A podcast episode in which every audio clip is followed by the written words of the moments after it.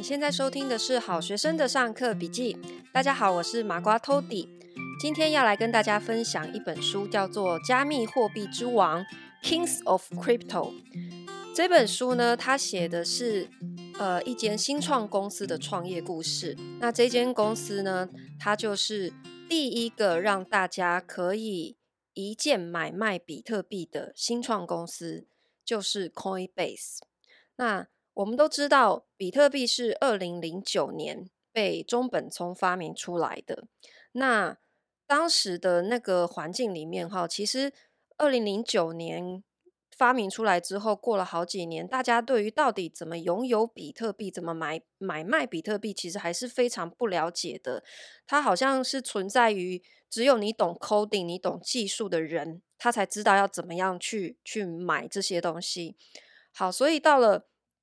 二零一二年的时候呢，就有一个美国的年轻人哦，他就想到说，因为他他对比特币是也是有非常强烈的信仰的，他相信比特币是是是未来，是会颠覆整个金融，甚至是颠覆整个商业世界的东西。好，所以他就在想说，有没有一种方式可以让大家更容易来买卖比特币？所以。他就想说，我可以做出一个像网站这样子的界面，然后让大家可以用非常简单的方式在网站上动动手指头啊，你就可以成功的买到比特币了。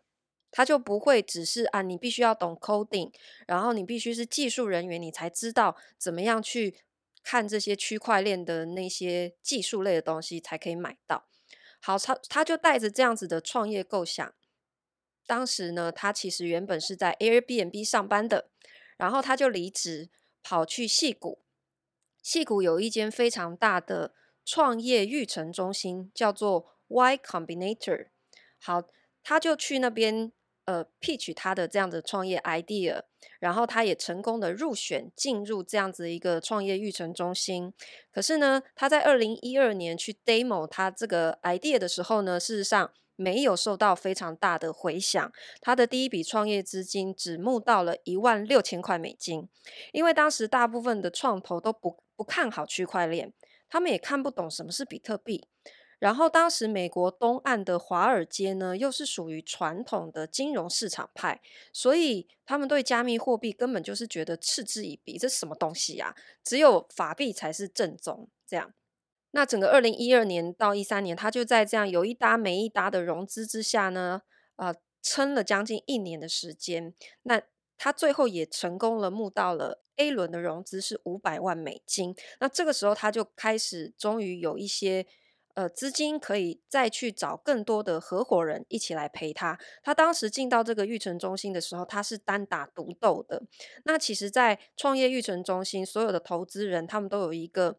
习惯就是说，呃，投资人其实不太希望创业者只有一个人，因为他会觉得你在创业的过程当中，你很容易受到打击，你会很容易失去信心。如果有两个人的话，是可以互相扶持，比较容易成功。好，但是太多人也不好，所以理想的创业伙伴是两个人、三个人，最多四个人，但是也不要只有一个人，这是最好的状态。可是呢，他在当时就真的只有一个人。他是后来呃接受了他们的辅导之后，才慢慢开始去寻找其他的合伙人。好，那后来陆陆续续加入进来跟他一起创业的伙伴呢，呃，他们的创始人其实有五个元老。那其中有一个其实后来也成为非常有名的人哈，因为有一个叫做李启威的啊，听名字就知道他是一个他是一个中国人。他就是后来发明了另外一种加密货币，叫做莱特币 （LTC） 的人。莱特币现在的市值是数十亿美元，哈，它的价值仅次于比特币跟以太币，就是他发明出来的。他后来离开了呃 Coinbase 这一家公司，自己出去创业了。但是他是 Coinbase 的创业元老之一。那这个李启威的哥哥呢，也是不同凡响，他哥哥叫做李启源。好，那么李启源呢，就是中国第一家加密货币交易所 BTCC 的创始人。好，就是他们兄弟俩都对加密货币这一块都是天才。这样，好，那 Coinbase 在二零一三年，他开始创业之后呢，其实他一开始也经常遭受骇客的攻击。有一次呢，他们在一个吃午餐的时间，然后就发现说：“哎靠，为什么这个账上好像不太对劲？”然后他们就发现了资金的异常。他们在一个午餐的时间呢，就忽然账上少掉了二十五万美金。好。因为二零一三年这个时候，其实他们刚刚开始创业没多久，他们整个的 coding，整个的基础架构其实还是很薄弱的一个状态，所以他们其实还没有完全的准备好要来接受骇客的攻击。这样，然后这一次的攻击让他们少了二十五万的美金，也让他们开始第一次意识到说资讯安全性的重要。好，只是好在说他们。知道说，大部分的资金哈，如果你都是放在线上的话，是非常不安全的。所以他们其实有大部分的资金是存在另外一个离线的地址哈，叫做冷钱包的地方，所以才大幅减少他们的损失。所以他们大部分的资金损失是来自于热钱包。好，所以讲到这个这里呢，就顺便跟大家来介绍一下哈，如果你呃你不了解加密货币的话。你可能会不了解到底什么是冷钱包，什么是热钱包，哈。那也就是说，你在购买加密货币的时候呢，你在呃网络上需要进行交易，你会需要一个虚拟地址。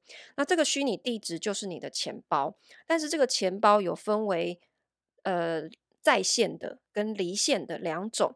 那在线的就是叫做热钱包，在线的意思就是说。你你所有的交易，你呃的签署动作都是直接在连线的时候，你在网站上面执行同意去发生的。可是因为这样的方式非常容易被骇客入侵，他有可能去害到你的密码，他就可以进入你的钱包，把你的钱偷走。好，所以后来有人发明另外一种比较安全的一种。储存你的私钥的方式就是叫做冷钱包，它就是长得有点像是 USB 的东西，一个 device。然后呢，它是把你的私钥储存在这个离线的设备里面。当你的虚拟地址需要执行任何交易的签署同意的动作的时候，你需要启动你手上的这个 device 的设备，同意这个交易才会发生。所以。这个 device 它是永远离线的状态，它可以保保障你的这个钱包不会受到骇客攻击，这就是冷钱包的意思。然后后来其实呃，甚至有一些公司就推出了说，它来帮你保管这一个冷钱包这样子的服务。所以有一家公司哦，在欧洲它推出说，哎，我来帮你保管你的私钥哦，然后。存在瑞士阿尔卑斯山脚下的保险库里面，嘿，现在甚至有这样子服务哈。所以，加密货币的储存大概有分成冷钱包跟热钱包两种。哈，好，然后呃，这个 Coinbase 在二零一三年他们第一次遭遇骇客入侵之后，他们就立刻升级了，升级了他们冷钱包的安全性，所以他们就把他们比特币的储备金呢的私钥，我们现在在讲这个私钥呢，就是说。呃，你开通任何一个虚拟钱包地址的时候呢，它都会提供十二或者是二十四组英文单词作为你的这个钥匙。这个钥匙世界上只有你自己保管，只有你自己知道这一些这一组密码，你不可以提交给任何人，你也不可以储存在任何跟网络连线的网络上面，因为。很可能就会被骇客盗走，他就会进入你的钱包把钱偷走，所以你甚至用拍照的形式都不可以哈。好，所以他们就把这二十四组的助记词哈，也就是私钥，还把它拆掉，就是分散储存在全国各地，然后你需要不同的人找到不同的部分，全部拼凑起来才可以解锁。所以他们把他们的这个冷钱包安全性升级到这种地步之后，诶，他们才开始觉得比较的安心。然后，因为他们在一开始哈没有提升这个资安的时候，他们买卖加密货币的这个服务一旦上线，就立刻被诈骗盯上，他们就广泛的拿来利用作为诈骗。所以这间 Coinbase 就开始有处理不完的客诉的问题，让他们觉得非常的头痛。可是哦，尽管如此，他们的客户。还是不停的向上攀升，交易量也越来越大。他们当时一整年客户的年增长率是七千倍，非常非常可怕哈！就是显示说，呃，市场上确实有开始越来越多人，他们真的觉得这样的服务非常的棒，等于是把区块链这样子的技术推向了一般的消费者也可以轻易的去接触这样子的的功能。好，他们到二零一三年这个时候呢，他们只有上线一年的时间，他们已经是声名大噪了。当时呢，连以太币的发明人，好，就是他十九岁就发明以太币那个年轻人，叫做 Vitalik Buterin，好，他都跑去他们 Coinbase 的公司朝圣。他当时都还没有发明以太币哦。当时二零一三年，因为以太币是二零一五年才被他发明出来的，可是他二零一三年就是因为 Coinbase 太有名了，他还跑去朝圣这样子。好，那到了二零一四年的时候呢，发生了一呃加密货币产业发生了一个非常重大的事件哈，导致呃整个市场瞬间就是对于比特币失去信心。好，这个时候发生一件事情，就是说当时呢，二零一四年他们 Coinbase 有一个。很大的竞争对手是东京的另外一间交易交易平台，好，叫做 MT 点 GOX。这个网站呢是一个法国的年轻人创办的，好，只是他的是 locate 在东京。然后这个也是比特币的交易平台呢，他到二零一四年的时候呢，他在这个网站上面的比特币交易量。是全球的百分之七十，也就是说，全球有百分之七十的比特币是透过这个网站来进行交易的。当时 Coinbase 其实还是只是一间很小很小的新创企业而已。好，然后可是呢，这间东京的交易平台在二零一四年二月的时候，它也被害了。然后这次害的情况更严重，是被偷走了七十四万颗比特币，在当时。价值是超过五亿美金的，所以这一次的骇客事件导致这一间公司直接破产。好，那也因为这间公司这么大的一个交易量，它破产之后呢，瞬间就引发了比特币价格暴跌。那当时，呃，比特币在市场上的价格本来是一千一美金左右，直接腰斩，只剩下五百。然后它后来再涨回一千块，其实花了好多年的时间。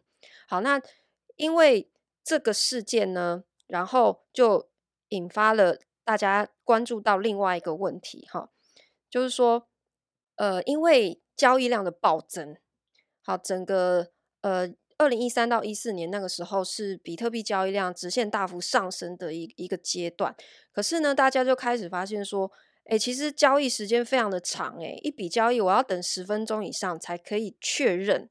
然后再来是说，大家发现，因为比特币的价格波动太大了，所以我如果是作为一般消费者哈，我当时如果是想要拿比特币啊来去买东西的话，我我的消费力等于是一个上午可能就缩水百分之二十诶，就是如果他要作为一个法币来替代，去作为呃我生活用品的采购啊，去去支付的话。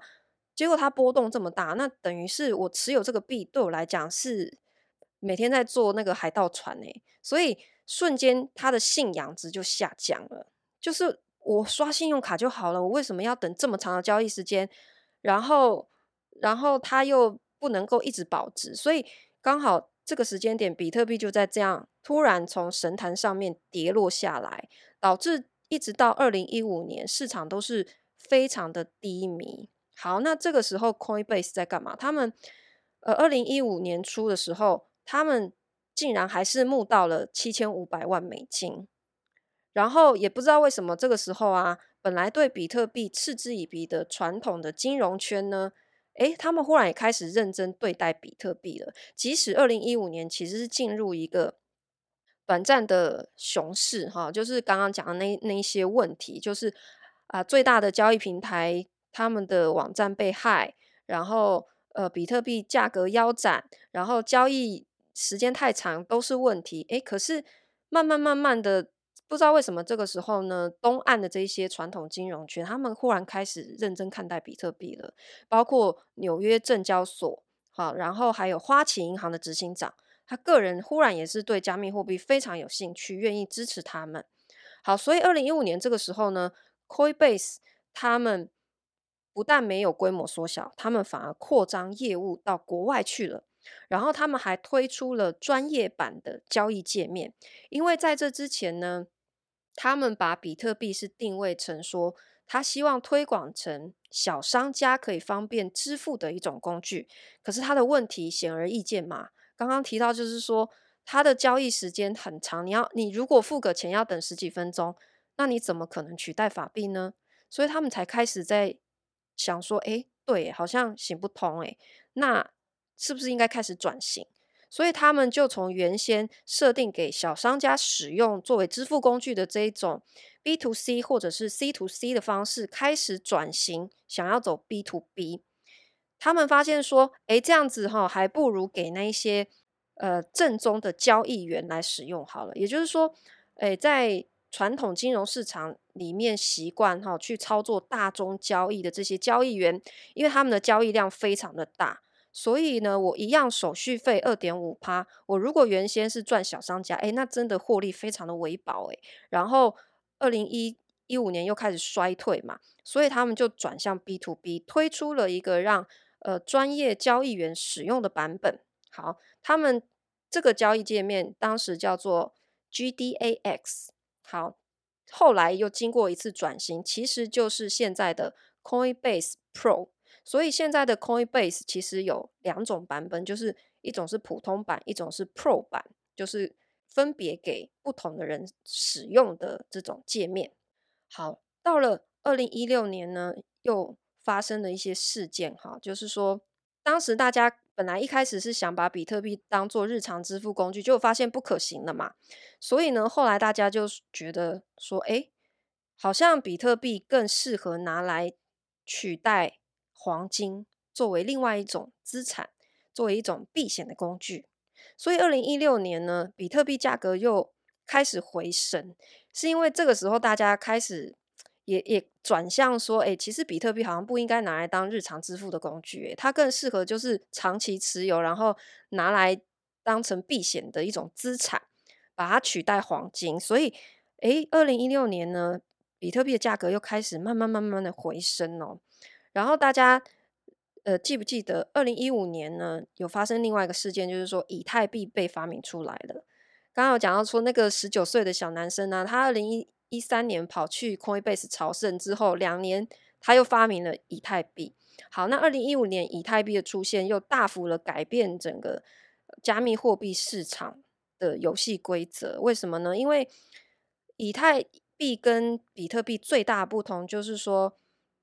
以太坊它本身整个区块链的特色，就是为了要克服比特币的局限性。刚刚一直强调说，比特币很大的局限性就是它的呃交易量，呃它的交易时间很长。那为什么它交易时间很长？就是因为它每一个区块的容量是很小的，它原始设设计的机制就是这样。好，所以。导致它交易量变大的时候，它的计算就会开始塞车，然后交易时间就会拉得很长。所以后来这个呃，Buterin 哈，他发明了以太链，就是为了想要克服比特币的局限性。它不只是提供单纯的货币交易哦，以太链最大的特色是它结合了智能合约。好，所以它可以让每个人在这个以太链上。打造自己的应用程式，而且它的运算速度比较快，所以以太坊的出现呢，就引起了世界各国大型企业的关注。很多人都看好以太坊能够颠覆世界，带来创新的商业模式。然后，很多比特币的交易所呢，都开始纳入以太币，也来进行交易了。好，所以这个时候哈，是二零一六年之初，然后。可是 Coinbase 呢，他们这个时候还在搞一些内斗哈，他们还没有意识到说，诶，别人家的那个交易所啊，已经开始纳入不一样的加密货币来作为交易的标的了。可是他们还在执着于说，诶，比特币才是正宗啊，哈，我们应该要保持这个纯粹这样子。好，他迟迟不愿意加入其他的币别来一起进入交易。好，他们是很后面才意识到他们犯了一个很大的错误。二零一六年，他们把自己的一个焦点放在我要前进华尔街，就是说，他们当时一心。想要说服金融机构去投资加密货币，因为他认为说这会推升加密货币的价格，然后也会促使加密产业的蓬勃发展嘛，也能够有助于推动整个产业的合法化。而且，呃，阿姆斯壮他一开始创立这间公司的时候，他就把自己的公司设定，就是说我就是要一个乖，当一个乖乖牌，我应该要尽量符合政府的法规，这样子才可以长久的经营。好，然后我的使命是要让更多人更容易去接触到比特币。好，所以我觉得我应该要跟政府合作，我不应该跟政府对立。我越合规的话，越有助于呃推动这个加密货币的产业发展。他是这样子的想法的。好，那二零一六年的时候呢，就是越来越多的交易所的交易员呢，诶，他们大量的。进行加密货币的交易之后呢，很多人就开始设计不同的产品，比方说他们会开始设计期货跟选择权的合约，来去赌加密货币的一个波动。然后，二零一六年这个时候，很多学校的大学的商学院也开始注意到加密货币，他们就在学校 MBA 的课程推出区块链跟比特币的课程。然后，二零一六年也是。媒体开始对加密货币的报道越来越变成主流的一个关键的年份。好，那刚刚提到说，二零一六年他们呃，Coinbase 这间公司，他们有一个很重要的任务，就是说他们要前进华尔街嘛。好，可是到底呃。前进华尔街之后呢，他们得到金融机构的信任，对于它的合法化到底有什么帮助？所以这里要要开始先谈政府对于加密货币的态度到底是什么。时间先拉回到二零一四年，当时刚刚提到说有一个非常大的网站骇客入侵事件，就是东京的这个交易平台嘛，哈。那因为这个事件的发生呢，造成全球的一个加密货币的暴动，哈，因为。非常多的投资人血本无归嘛，那这个时候美国政府呢，他本来就已经看比特币很不爽了，因为从 比特币被发明之后，就一直成为洗钱呐、然后诈骗的这个温床，然后政府就一直疲于收拾去查缉这一些非法诈骗啊、洗钱的这些事件，他们就一直在想方法，想要起诉跟加密货币活动有关的这一些公司，可是。因为没有法律的依据，然后他们也没有办法很明确的去指控说，哎，你们这些交易所到底哪里违法？因为看起来他们就是一间正规经营的公司啊，然后他们就只好一直去办诈骗案，这样。那直到二零一四年的时候呢，美国国税局哈，他们就决定说，我们来把加密货币视为财产。注意哦，他讲的是财产，不是货币哦。意思就是说，美国国税局认为说，你拥有比特币呢，就像是拥有房子或者是股票，你卖掉赚钱，你就要缴资本利得税。啊，如果你是短期获利，比方说你一年内啊就出售，那会课更高的税。结果呢，有一个特务出身的国税局探员，叫做阿兹基，哦，开始。狂查可疑的报税资资料。好，那这里提一下，就是你知道美国国税局啊，其实他们是有非常强大的自己的执法部门。刚刚讲这个，他的名字有点难念，我就叫阿阿基斯好了。这个阿基斯呢，他本身是持枪的会计师哦，就是国税局里面的这个公务员，然后又持枪，然后是会计师，所以其实国税局他们自己。是大量雇佣从特种部队退役下来的军人。刚刚讲那个阿基斯就是，他是特种部队退役的。然后这些人呢，跟联邦调查局还有缉毒局的特务都是在同一所学校受训的。所以美国国税局是有非常强大的执法能力，就是他们是可以持枪去查你的税的，大概是这个意思。好，然后都是特种部队。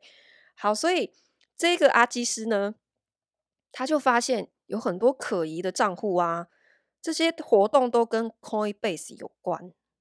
所以呢，他在二零一六年底就发给他们一张传票，国税局要求 Coinbase 提交五十万份比特币的客户资料。好，然后 Coinbase 接到这张传票就傻了，就是他们噩梦的开始。所以从他们接到第一张传票开始，这个诉讼呢打了两年多，被国税局局要求提交五十万份资料哦，然后这个要花掉他们几百个小时工作时间，就为了要把这些资料整理出来。所以他们这个诉讼打了两年之后呢，好不容易协商到，哎，好啦，你只要提交其中一万三千份交易金额超过两万美金的客户资料，或者是一年两百笔交易以上的，这样就可以了。好，这只是一个开始哦。好，美国国税局他们宣布比特币是财产，可是这只是国税局哦，他的别的单位在想什么呢？他的证管会的官员却在想，诶，他是不是证券？每一个部门开始想的不一样哦。然后还有一个财政部的金融犯罪执法局呢，却把比特币视为是货币。你看，三个部门。三个想法哦，国税局觉得这是属于财产，哦，你要课资本利得税。然后证管会觉得它是证券，就是像股票一样。然后财政部呢，却把它认为这是一种货币。诶，还有另外一个第四个部门叫做商品期货交易委员会，他则表示说，比特币是一种大宗商品啊，就是它是可以是期货的意思。所以美国。政府哈，每一个部门都在想说，加密货币到底是什么东西啊？它是钱还是财产还是商品？然后每一个部门都想要找理由来去课税。好，这是中央哦，可是还有地方呢。刚刚讲的只是中央，就四个部门在吵了。接下来呢，地方政府也都想要有话语权，像是纽约州的金融服务厅哦，因为他是负责管华尔街的，所以他也不想要失去话语权，他就用。来，现在哈，你们如果要成为加密货币的业者呢，就给我提交一堆的资料来申请许可证。你想要在纽约州做加密货币是吗？那你先来跟我申请取得虚拟货币的营业执照。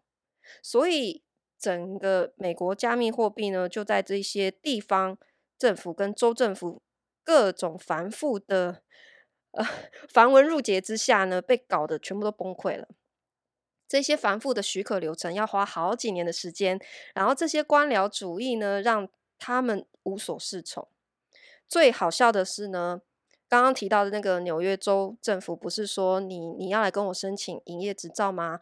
然后呢，发出发明这个许可证的这个官呢，他后来辞职，自己出去创业。他自己的公司的服务项目呢，就是帮加密货币公司来因应政府监管的法规。是不是很好笑呢？就是他自己发明了一种呃许可证，然后后来他辞职了，就跑去帮加密货币一起来说：“来，你们要适应政府的这个法规，我帮你们，你们要付钱给我。”大概就是这样的的一种情况哈。所以繁文缛节越多，就使得加密货币越不合法，然后市场就更不稳定。那 Coinbase 这间公司呢，刚刚提到说，他一开始就是想要当乖乖牌嘛，他自诩为加密领域的白骑士，哈，就是我只要呃乖乖遵守政府法规啊，那我就会活得很好啊，哈。结果没想到，诶，我现在越守法，反而好像越被盯上，因那些就是呃一直跟政府作对啊，其实一直游走法律边缘的，反而好像都没有他们的事情，诶。所以呢，他就决定他要去华府。说服国会的议员来帮他们一起制定更好的法律来管加密货币。好，可是这件事情最后并没有得到很好的效果，因为第一个是阿姆斯壮本人，他并不是一个口才非常好的人，然后他去见了一堆国会议议员呢，基本上大部分的人的态度也是。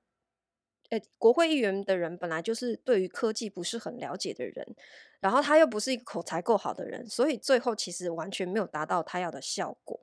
好，所以就在这种呃有点暧昧的情况之下，哈，又又过了好几年，到了二零一七年的时候呢，加密货币整个进入一个非常泡沫化的一个一个狂潮。怎么说呢？因为当时忽然就是很很很多人发现说，哎，原来自己发行货币哈这么简单，就是 ICO 哈第一次货币的发行上市，就是每一个人阿猫阿狗都可以自己发行说，哎，这是我的 TODY 币啊，然后大家来买，哎，忽然就是每一个人都可以来募资，哎，所以二零一七年就忽然有成千上万种加密货币大量的被发行出来，然后。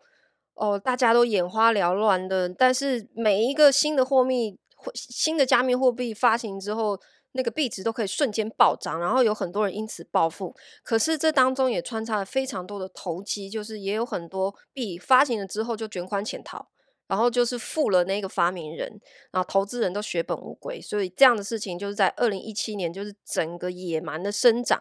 所以呢，二零一七年七月的时候，美国的证管会终于表态了，他就说。从现在开始，哈，新的加密货币啊，你要合法发行，你必须向我申请注册，否则就是违法。好，可是证管会这样子表态，哈，却没有阻止大家对加密货币投资跟创业的一个热度。所以，二零一七年元旦那个时候，比特币的价位本来讲说，二零一四年。腰斩到五百，对不对？然后它现在二零一呃二零一四年腰斩到五百，二零一七年终于又回归一千美元。到了二七二零一七年年底的时候，涨到一万六。这个时候，连计程车司机都在畅聊比特币投资了。好，可是比特币从二零一四年开始的那个交易拥塞的问题并没有解决，就是交易时间太长，这件事情其实一直没有解决。到了这个时候，交易就变得非常非常的昂贵了，因为不只是交易时间很长，它的交易手续费也变得非常的贵。我们知道，就是你要在区块链上进行交易的时候，你要付矿工手续费嘛。好，那如果你你希望你的交易越迅速，你就需要付越多的钱给矿工，他就会优先算你的这笔交易这样子。好，所以当时啊。有就有一个人说，他只是汇一笔价值二十四块美金的比特币给他的朋友，可是手续费竟然高达十六块美金，占掉整个交易额的百分之四十。那除非你愿意花上好几天的时间慢慢等，你才可以用比较便宜的矿工费来执行交易。那这就跟中本聪当初发明比特币的愿景完全背道而驰。这个时候，你用传统的西联汇款，反而显得又快又有效率。诶，那中本聪发明比特币一开始的初衷就只是想要提供一个更廉价、更快速的交易方式嘛？诶，结果完全没有达到。可是哦，即使是这样，大家对于比特币的需求却完全不受影响，持续的价格飙升呢。好，二零一七年呢，Coinbase 的营业额突破了十亿美元。因为大家对于比特币的需求碰蹭蹭蹭一直在往上的增长。好，那大家觉得比特币不方便拿来交易，没有关系，我就是拿来当数位黄金嘛，没差。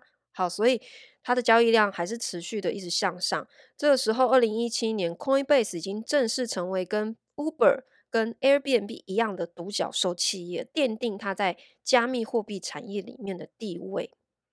好。这二零一七年的整个繁荣呢，终于到了二零一八年初，整个泡沫破掉了。二零一八年二月的时候，比特币的价格忽然又蹭蹭蹭的暴跌，好，到了年底只剩下三千块钱。本来一度涨到一万六，现在又暴跌变成三千块。好，可是呢，这个时候开始进入整个呃二零一九年，哈，加密货币的寒冬，那刚好给。Coinbase 这间公司带来一点喘息的机会，好，因为它在整个呃一七一八年的时候，大家都疯狂的交易量提高，然后他们也不停的在一直优化他们的系统，然后一直在扩大他们整个业务范围哈。但是很多 bug 其实也没有很好处理，还是有非常多的客诉。好，所以呃这个时候交易量忽然。下跌反而给 Coinbase 这间公司一个很好的修正的机会。那里面有比喻说，如果二零一七年的 ICO 狂潮是一场 party 的话呢，那么现在就是清理碎玻璃并且更换毁损家具的好时机。好，可是呢，二零一九年，虽然 Coinbase 他们开始好好趁这段低迷的时间去修理他们自己的这个呃整个系统，但是他们却忘记一件事情，就是你在休息的时候呢，如果你忘记求进步，那别人呢可能正在摩拳擦掌的要来超越你，他们还沉醉在过去的那个光荣里面。好，就好像一位驾驶。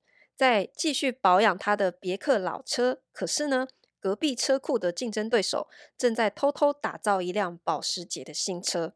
好，这个在隔壁偷偷打造保时捷的人呢，就是二零一七年横空出世的币安交易所。好，币安交易所也是现在非常知名的另外一个一个交易所。哈，它的创办人是一个加拿大籍的中国人，叫做赵长鹏，人称 CZ。好，那这个币安交易所呢，它一推出就势如破竹啊，因为它推出的特色就是跟 Coinbase 非常非常不一样。它有几个特色哈，第一个就是说，币安发行自己的代币哦，叫做币安币。币安币用来干嘛呢？它就是鼓励用户使用这个币安币来获得交易的折扣，也就是说，呃，你要用我的这个交易所。进行加密货币的交易，你可以先买币安币，因为每一笔交易都需要支付手续费嘛。那你的手续费可以用币安币来支付，可以获得比较大的折扣。好，然后它会一定时间去销毁代币的数量，就可以维持这个币安币本身的价格。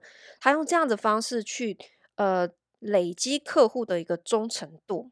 第二个特色是说，币安交易所它只提供。加密货币对加密货币的交易，意思就是说，你不能直接用法币来跟他换加密货币，你只能先换成其中某一种加密货币，再用这个加密货币去换别的加密货币。那他为什么要这样做？因为我只要不涉及法币，我就可以绕过政府的监管，因为我我没有在玩法币呀。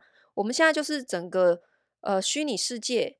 虚拟世界就是对冲嘛，我觉得加密货币对加密货币，它就可以让政府就哎，对啊，它没有在跟美元、跟跟日币、跟英镑，它都没有直接的挂钩啊，所以你政府就变得哎很难去监管它。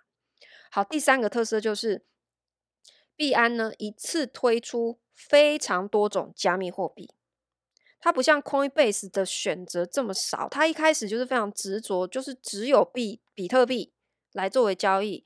它连要加入以太币，它都想非常非常的久。诶，可是二零一七年初横空出世的这个币安，忽然一出现就是直接推出十几种加密货币，然后让大家选择非常的多样。因为二零一七年就是 ICO 狂潮，各种小币都已经出现了嘛，那有很多投资人他是有。这样子买买卖小币的需求的啊，那你 Coinbase 不能提供，那我只好转头去去跟别人买嘛。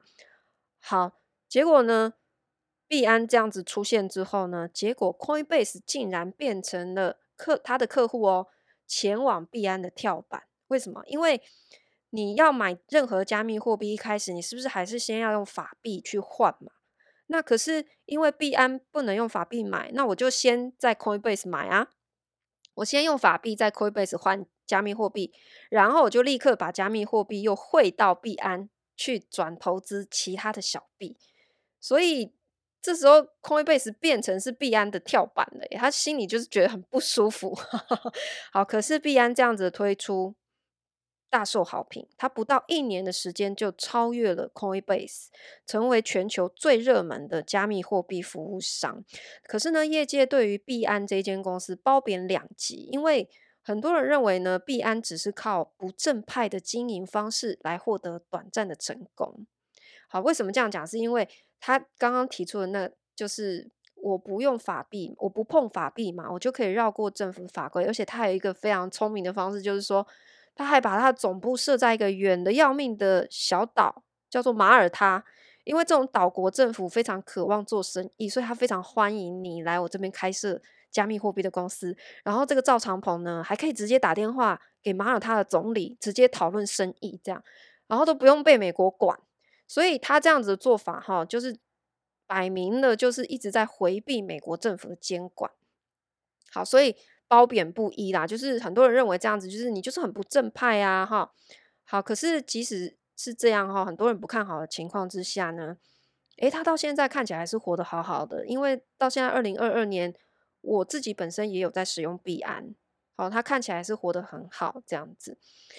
好，那只是很多人就是有一直提醒说，呃，现在也有一些谣言说，诶，美国证管会开始要查了啦，哈，所以他那种藐视监管机构的经营风格呢，也会变得比较危险。好，那因为。币安这样子的强大竞争对手出现呢，就逼迫呃 Coinbase 啊开始哦必须跟必须跟上哈，我不能再就是保守的用自己原来那个经营方式，我不能只是比特币、以太币还不够，我还要添加其他的新币才可以哈，就是增加更多样的服务才追得上。所以呢，他在二零一八年就重金了挖角一个人，叫做斯里尼瓦桑。哦，他名字超难念的，好，就是反正是一个奇才。他怎么重金挖角他呢？因为当时他是有自己创办一间公司，他为了要挖他过来，他直接提出收购他一整间公司，所以这个叫做人才收购哈。他收购这间公司，所以这个人才会过来。他花了对外宣称啦，哈，是花了一点二亿美金才挖角他过来，而且合约只有一年。他就是只有一年的任务，他的任务是什么？就是要帮助 Coinbase 增加新的币种来进入它的交易平台。那因为呃，在交易所里面，你要添加任何一种新的加密货币，其实都不是简不是一件简单的事情。它都不像我们现实世界里面哈，比方说你在买外汇的时候，哎呦，你现在可以在银行这边买美元，你也可以买日元，呃，还不像那么简单，因为。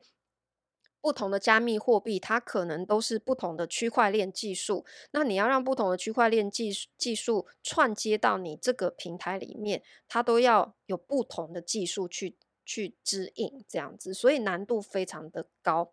好，那。一年之后呢，诶，这个奇才哈斯里尼瓦桑还也真的做到了他当初承诺的事情，他协助了 Coinbase 成功的添加了非常多种的加密货币，然后帮助了 Coinbase 后面继续奠定他在加密货币里面的一个地位。所以到了二零二一年呢，就是去年的四月，Coinbase 已经在美国纳斯达克上市了，成为加密货币第一个在美国上市的公司。那不论他现在哈市值到底是不是还是第一名？可是呢，Coinbase 最大的成就就是它缩小了比特币信仰者跟一般消费者之间的鸿沟，让不懂技术的人也可以轻松的买到加密货币。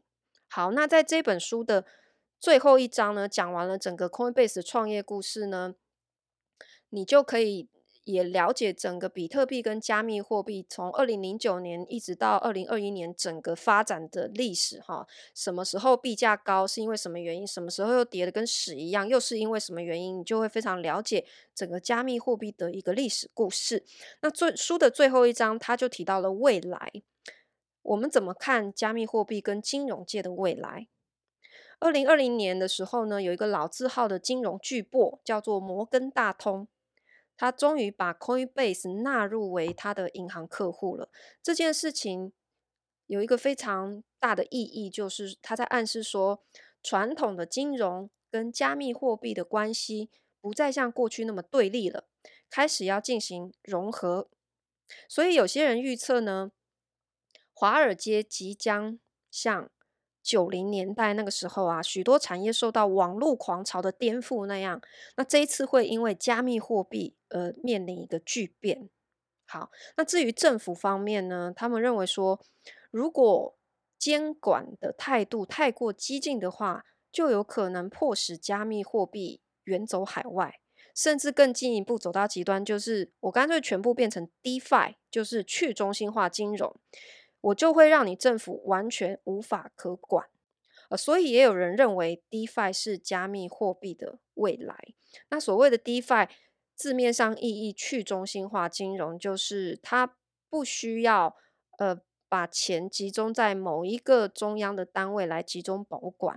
所谓集中保管，可能就是类似一个资产管理公司，它帮你管钱，再帮你拿去投资，这个就叫做 CFi。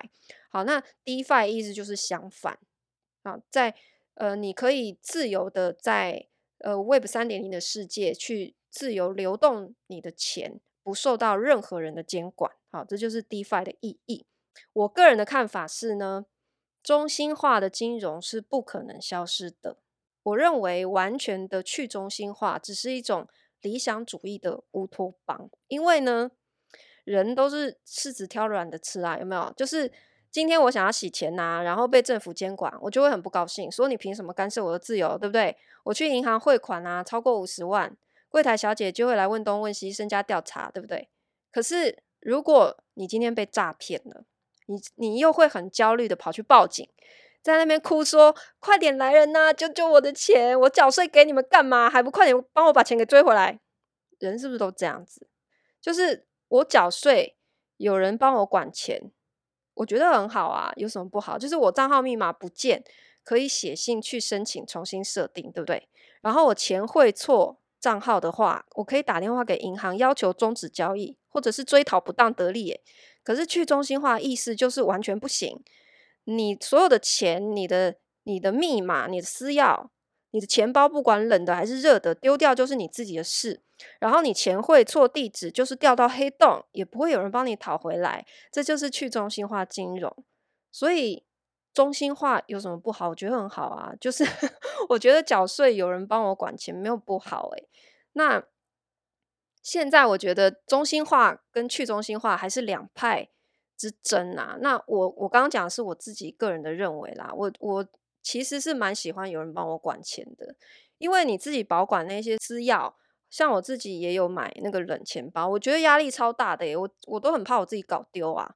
可是今天钱如果是存在交易所里面或是银行账户里面，我反而觉得安心诶。可能我比较传统，比较保守吧。好，那听完今天加密货币之王的分享呢，如果你对加密货币或是元宇宙有兴趣，别忘了四月六号之前到我的 MyBook 元宇宙推荐书单里面买书，全面六折起哦。另外，从四月十四号开始是我的元宇宙社群 R 三十的加密货币知识月，每周四晚上九点我会直播分享加密货币的投资方法，例如八大交易所的特色。我在不同的交易所，我会使用什么样的功能？然后介绍加密货币怎么定期定额投资，什么是网格，怎么玩质押等等等。每周一堂课，带大家进一步学习如何自己操作加密货币投资。再一次强调哦，我的社群不提供任何投资的建议，我是教大家认识工具，然后学会怎么样分辨诈骗的风险，然后你再自己去练习哦。那如果你真的想给我钱，我也是可以开放大家抖内支持我们的节目啦，好不好？先谢谢大家。好，那电子书的购买链接还有直播的详细讯息入口都在节目资讯栏下方。麻瓜讲堂今天分享到这边，我们下次见喽。